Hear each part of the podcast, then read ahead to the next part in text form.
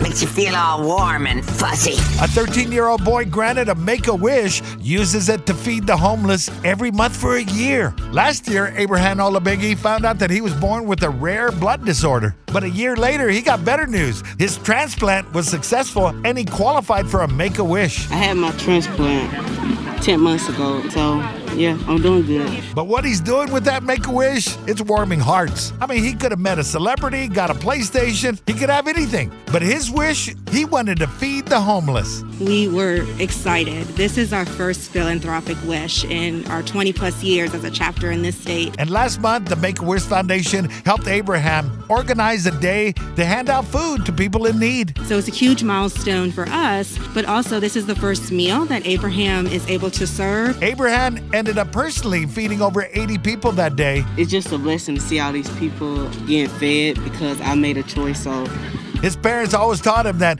it's a blessing to be a blessing. yeah, when I leave, I'm gonna feel joyful. You just did something amazing. Kids are amazing. You're amazing, kid. And Abraham's wish is not fulfilled yet. The Make a Wish Foundation is helping Abraham feed the homeless every month for a year.